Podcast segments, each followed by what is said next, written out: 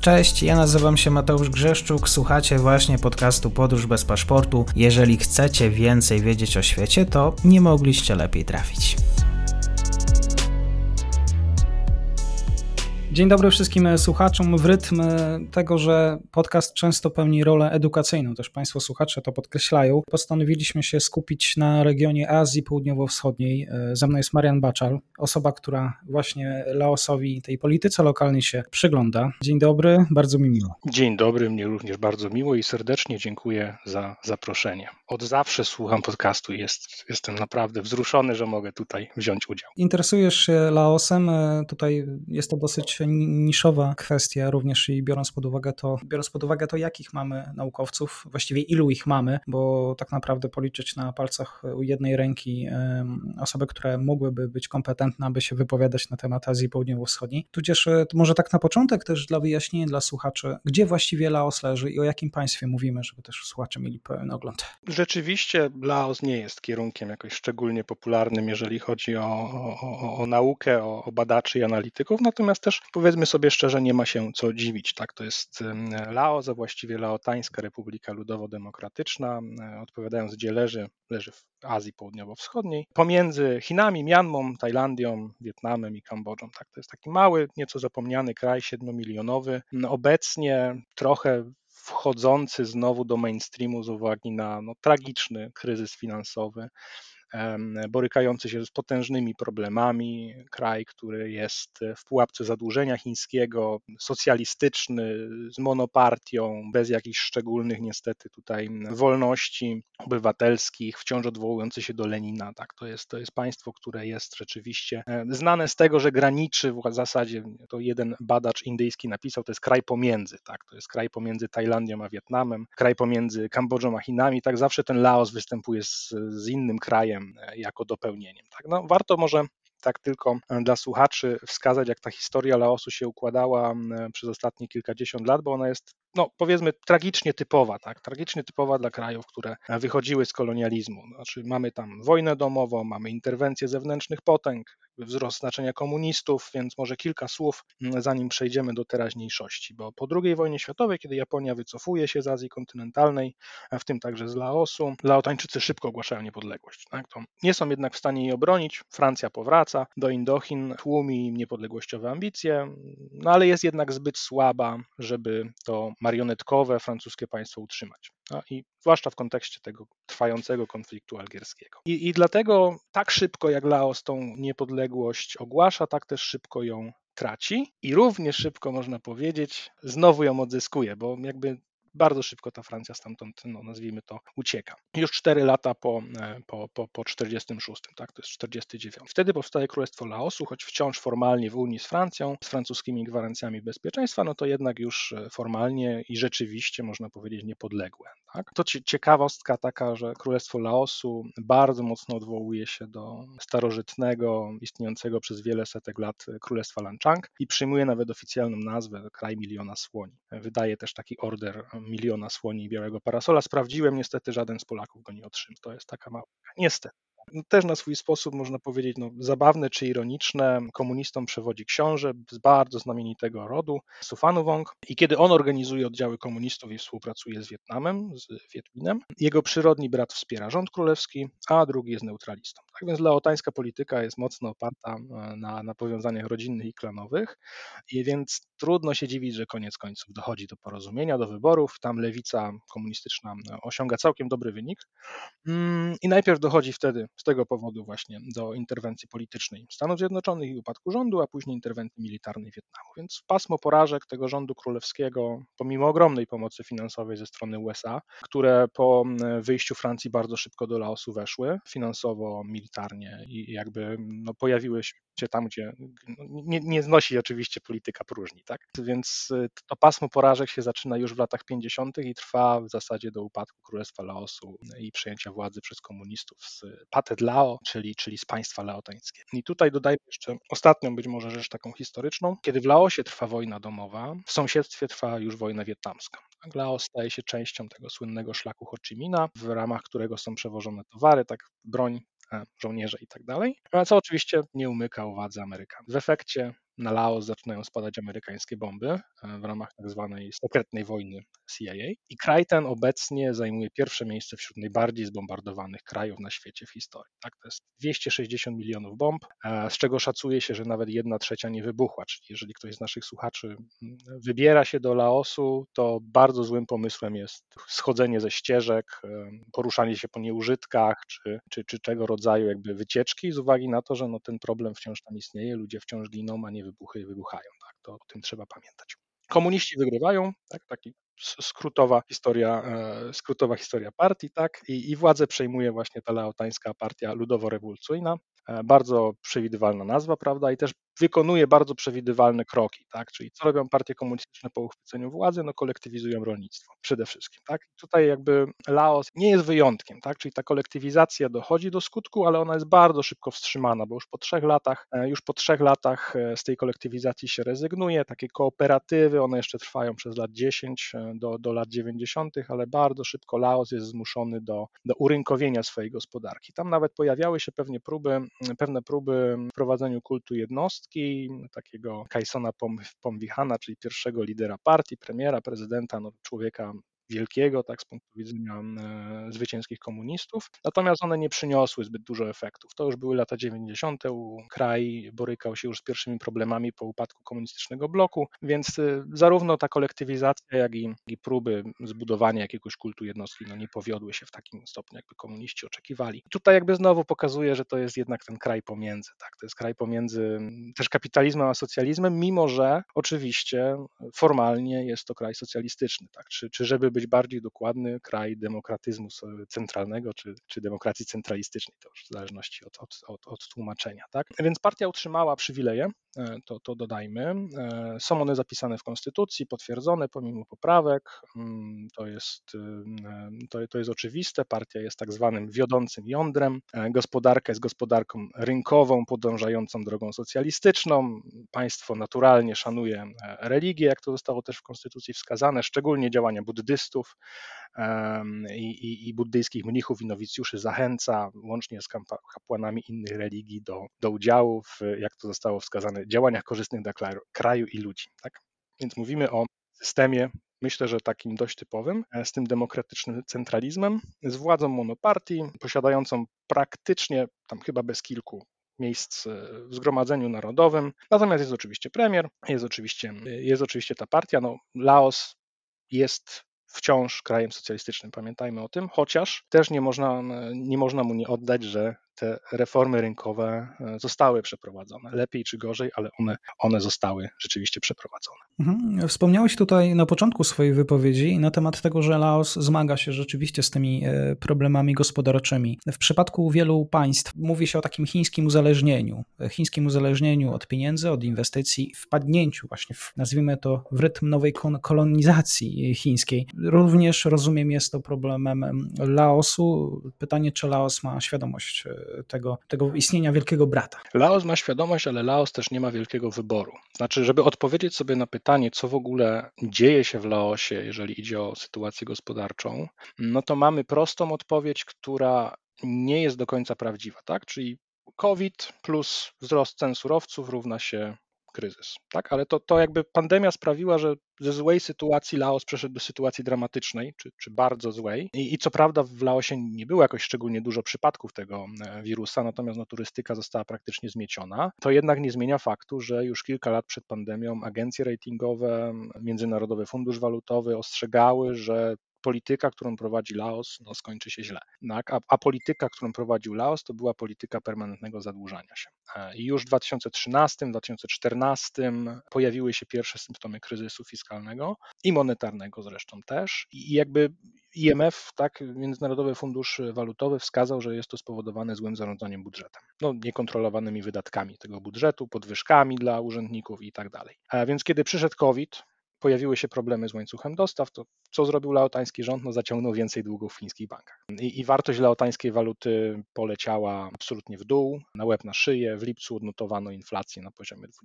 25%. W stolicy zaczęło benz brakować benzyny, wprowadzono limity na stacjach. Do tego ceny żywności podskoczyły naprawdę mocno w górę. Tak mocno, że, że zaczęto wzywać nawet administrację do, do wydawania takiego jedzenia, które jest przejmowane od szmuglerów, tak, tak no nazwijmy to nielegalnego jedzenia, e, jeżeli można tak powiedzieć. A po informacji, że władze takiego jedzenia spaliły 4 tony przejętego z Tajlandii, to nawet rządowe gazety, e, Laotian Times na przykład, e, zaczęły to mocno krytykować. Więc do tego dodajemy jeszcze powodzie, które nawiedziły kraj i, i jakby może zdajemy sobie wtedy sprawę, jak ta sytuacja jest w Laosie zła. Tylko mówię, zaznaczajmy, zaznaczmy, że to, to nie jest tak, że, że wszystkiemu winny, jest COVID, bo pierwotną przyczyną jest jednak ta nieodpowiedzialna polityka finansowa. A, a rola Chin jest bardzo dobrze znana z innych krajów, to znaczy tu Laos nie jest absolutnie wyjątkiem. Jest małym rynkiem, zagraniczne inwestycje są kluczowe, a Chińczycy wspierają Laos w budowie wielkiej infrastruktury. E, przykładowo kolej laotańsko-chińska, taki sztandarowy projekt, obsługujący ponoć obecnie nawet milion pasażerów, tak? więc, więc to jest sporo. Chiny jak sprawdziłem, obecnie mają ponad 800 projektów w Laosie, e, infrastrukturalnych i nie tylko, łącznej wartości 16 miliardów dolarów. A dla przypomnienia PKB, PKB Laosu to jest 20 miliardów. E, natomiast dług e, wedle szacunków to jest około 14, 14,5 miliarda, czyli jakieś 88 90% PKB. W tym dług chiński to połowa. Tak? Więc zwróćmy uwagę, że w sztandarowym projekcie, tak jak wspomniałem, tej laotańsko-chińskiej e, kolei Chińczycy mają 70% udziałów, tak, do 30 laotańskich. A, a przy tym z powodu chińskich restrykcji pandemicznych laotańczycy no, wciąż nie mogą w pełni wykorzystać tych dobrodziejstw połączenia, nie mogą eksportować swoich towarów e, w sposób wolny do Chin, zaś w drugą stronę te towary praktycznie płyną nieprzerwanie. A tak więc tak, Laos znalazł się w, w, w pułapce chińskiego długu. E, widać zresztą już pierwsze efekty. Chińczycy otrzymali nie tak dawno koncesję na zarządzanie laotańską siecią przesyłową na 25 lat. A musimy pamiętać, że eksport energii z hydroelektrowni laotańskich to jest bardzo ważna gałąź przemysłu. E, Laos chciał się nawet nazywać baterią południowo-wschodniej Azji, ale chyba nie spodziewał się, że, że zyski będą z tego czerpać także Chińczycy. Czy w rytm tych e, relacji gospodarczych, e, uzależnienia gospodarczego, jaka jest temperatura pomiędzy właściwie władzami Laosu a władzami w Pekinie? Jak wspomniałem, oficjalnie jest to wielka, wspaniała przyjaźń dwóch socjalistycznych krajów, bo kiedy przewodniczący Xi Jinping z okazji 60-lecia nawiązania stosunków z Laosem wskazywał właśnie na te relacje, to określił jako bardzo dobre, strategiczne, ale też wymagające jeszcze większej pracy i, jeszcze większego wzmocnienia, tak? Czyli relacje są bardzo dobre, będą jeszcze lepsze. I tu właśnie też podkreślano ten, to dążenie do socjalizmu obu krajów, że to jest niezwykle bliskie, niezwykle bliskie Chinom, tak? I, i Laosowi, no ale umówmy się, różnica potencjałów e, pomiędzy 7-milionowym Laosem a Chinami, które liczą więcej niż miliard ludności, jest no, tak duża, że że to jest klientelizm ze strony Laosu. Tak? Nie, nie bójmy się tego, tego słowa. Tak? No, połowa długu Laosu to jest dług chiński. I znowu powtórzmy, Chiny to największy inwestor e, zagraniczny w Laosie. I, I oficjalnie oczywiście oba kraje mogą mówić w samych superlatywach o tych relacjach, ale no nie ma mowy o partnerstwie. To Laos potrzebuje Chin tak, bez wątpienia. E, potrzebuje Chin, a Chiny bez Laosu sobie poradzą. Co więcej, zresztą zarówno Chiny, jak i Laos oficjalnie raczej nie wypowiadają się zbyt głośno czy zbyt szeroko o, o kryzysie w Laosie. Znalazłem pewien artykuł, który wskazywał, że Chińczycy za, za kryzys w Laosie obarczają Stany Zjednoczone z ich polityką wzmacniania dolara kosztem innych walut, z polityką podwyższenia, podwyższenia stóp procentowych. Tak, to jest wina Stanów Zjednoczonych, a, a nie Chin takie głosy się pojawiają, ale generalnie, generalnie raczej można powiedzieć, że jest cisza. Tak więc oceniając relacje oficjalnie można powiedzieć, że bardzo dobre. Nieoficjalnie, no Laos znowu nie ma wyboru. Tak? Musi, musi z tym wielkim bratem, musi z tym wielkim bratem wchodzić w interesy, no bo jeśli nie z nim, to trudno powiedzieć z kim. Z tego co się orientuję, Wietnam też ma coraz większy apetyt na to, żeby, jest to oczywiście wielka gospodarka, szybko rozwijająca się przede wszystkim, może w ten sposób, że Wietnam jest e, zaniepokojony tymi wpływami chińskimi, coraz większymi wpływami albo już wpływami w, w regionie. Może zatem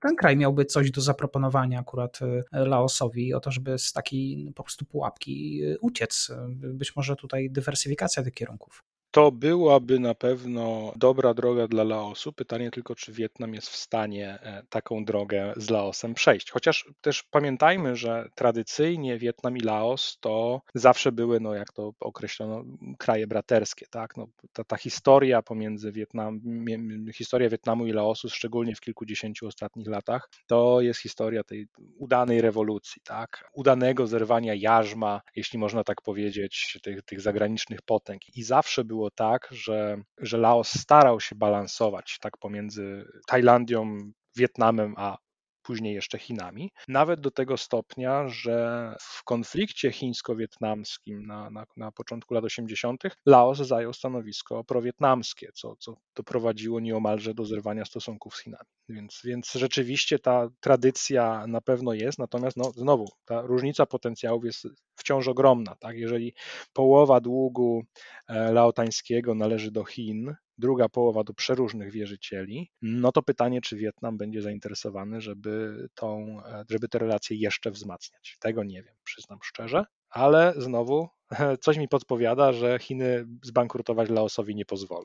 Ale Laos wydaje się, jak też słyszę po Twojej wypowiedzi, no, gospodarczo pod kątem właśnie tej polityki jest przegrany, jest skazany po prostu na chińskich. Tak, moim zdaniem Laos jest, jest w tym momencie przegrany. No, z, z, własnej, z własnej woli oczywiście, choć z drugiej strony pytanie, czy, czy, czy, czy miał jakikolwiek inny wybór. No, taka jest polityka chińska, którą my nazywamy chińską pułapką długu, a Chińczycy wskazują, że jest to po prostu alternatywna ścieżka rozwoju, alternatywna do, do, do zachodniej, skuteczna i szybka. E, jak wspomniałem, wskazują, że te problemy, które Laos teraz ma, są problemami powodowanymi przez zachodni styl zarządzania ekonomią.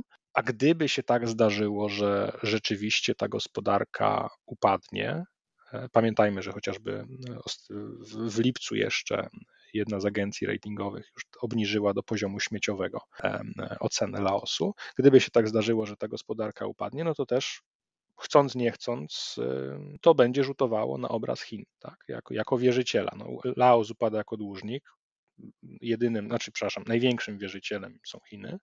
I jest to wyraźny sygnał, że ta ścieżka chińska no, nie jest tak usłana różami, jak Chińczycy by chcieli. Więc wydaje się, wydaje się, że Chiny będą pompować, a Laos z przyjemnością będzie wciąż pompowany przez, przez chińskie pożyczki i chińskie um, projekty infrastrukturalne, bo Laos chce być hubem Laos, to jest plan Laosu na, na wyjście, długofalowe wyjście z kryzysu. Tak? Transformacja krajów, taki e, hub logistyczny, transportowy. Chciałby zmaksymalizować Laos korzyści z dużych inwestycji w drogi, w koleje, parki logistyczne. Więc reformy, które tam są, pomijając na razie reformy ekonomiczne, czy reformy infrastrukturalne, rzeczywiście to jest budowa, e, budowa e, sieci transportowej, tak? Zapewnienie rolnikom, przedsiębiorcom dostępu do infrastruktury, usprawnienie przejść granicznych, na które bardzo e, wszyscy narzekają, poprawę tego no, otoczenia drogowego, nazwijmy to w ten sposób. E, no bo Laos jest państwem zamkniętym w tym znaczeniu, że on nie ma dostępu do morza.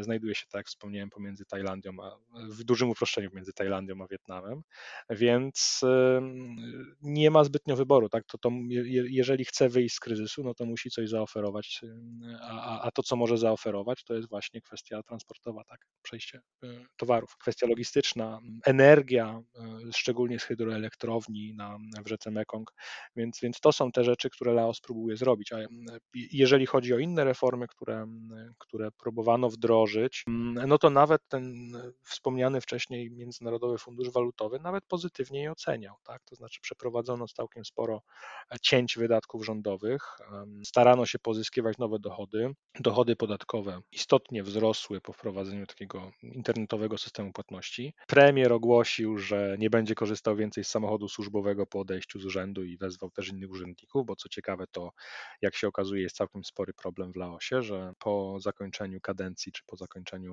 urzędowania urzędnicy zachowują swoje przywileje. Natomiast oczywiście to jest wszystko niewystarczające. Tak? To znaczy, problemy Laosu są strukturalne, są głębokie i tego rodzaju rzeczy oczywiście w jakiś sposób być może stopują, natomiast bez wątpienia nie odwrócą tej finansowej czy ekonomicznej sytuacji tego małego kraju.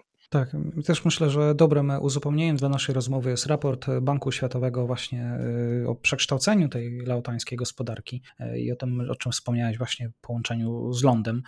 Rozumiem, że Europa, tudzież też Polska raczej tym regionem świata zainteresowana nie jest. No nie jest, niestety. Mieliśmy w Laosie ambasadę, e, natomiast została ona zlikwidowana w bodajże 2008 roku. Zresztą nie tylko ona, bo wtedy wiele, wiele placówek e, zostało zlikwidowanych. No, szalał wtedy, pamiętamy, kryzys, szukaliśmy oszczędności. Obecnie, jeśli dobrze pamiętam, to ambasada w Tajlandii, w Bangkoku obsługuje kierunek laotański. Natomiast jak, jak znalazłem, no, koszt tej ambasady był mniejszy niż 500 tysięcy rocznie, czyli jest to dość dość nikła kwota, jeżeli chodzi obecnie szczególnie o nasz budżet.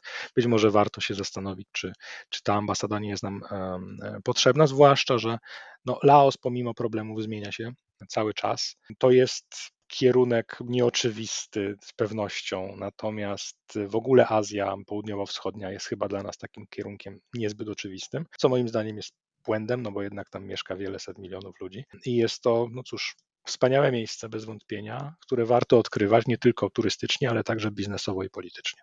E, turystyka miała być właśnie tym drugim kołem zamachowym właśnie dla, dla Laosu, ale być może o tym już w następnym nagraniu. Dzisiaj Marian Baczal, sympatyk e, Laosu, też osoba, która tej laotańskiej rzeczywistości przygląda się na co dzień. Bardzo dziękuję. Serdecznie dziękuję. Pozdrawiam. I to już koniec na dzisiaj. Zapraszam na profil podcastu Podróż bez paszportu na Facebooku, Instagramie i Twitterze. Zachęcam też do wsparcia mojej pracy na serwisie Patronite oraz Buy Coffee. Do usłyszenia.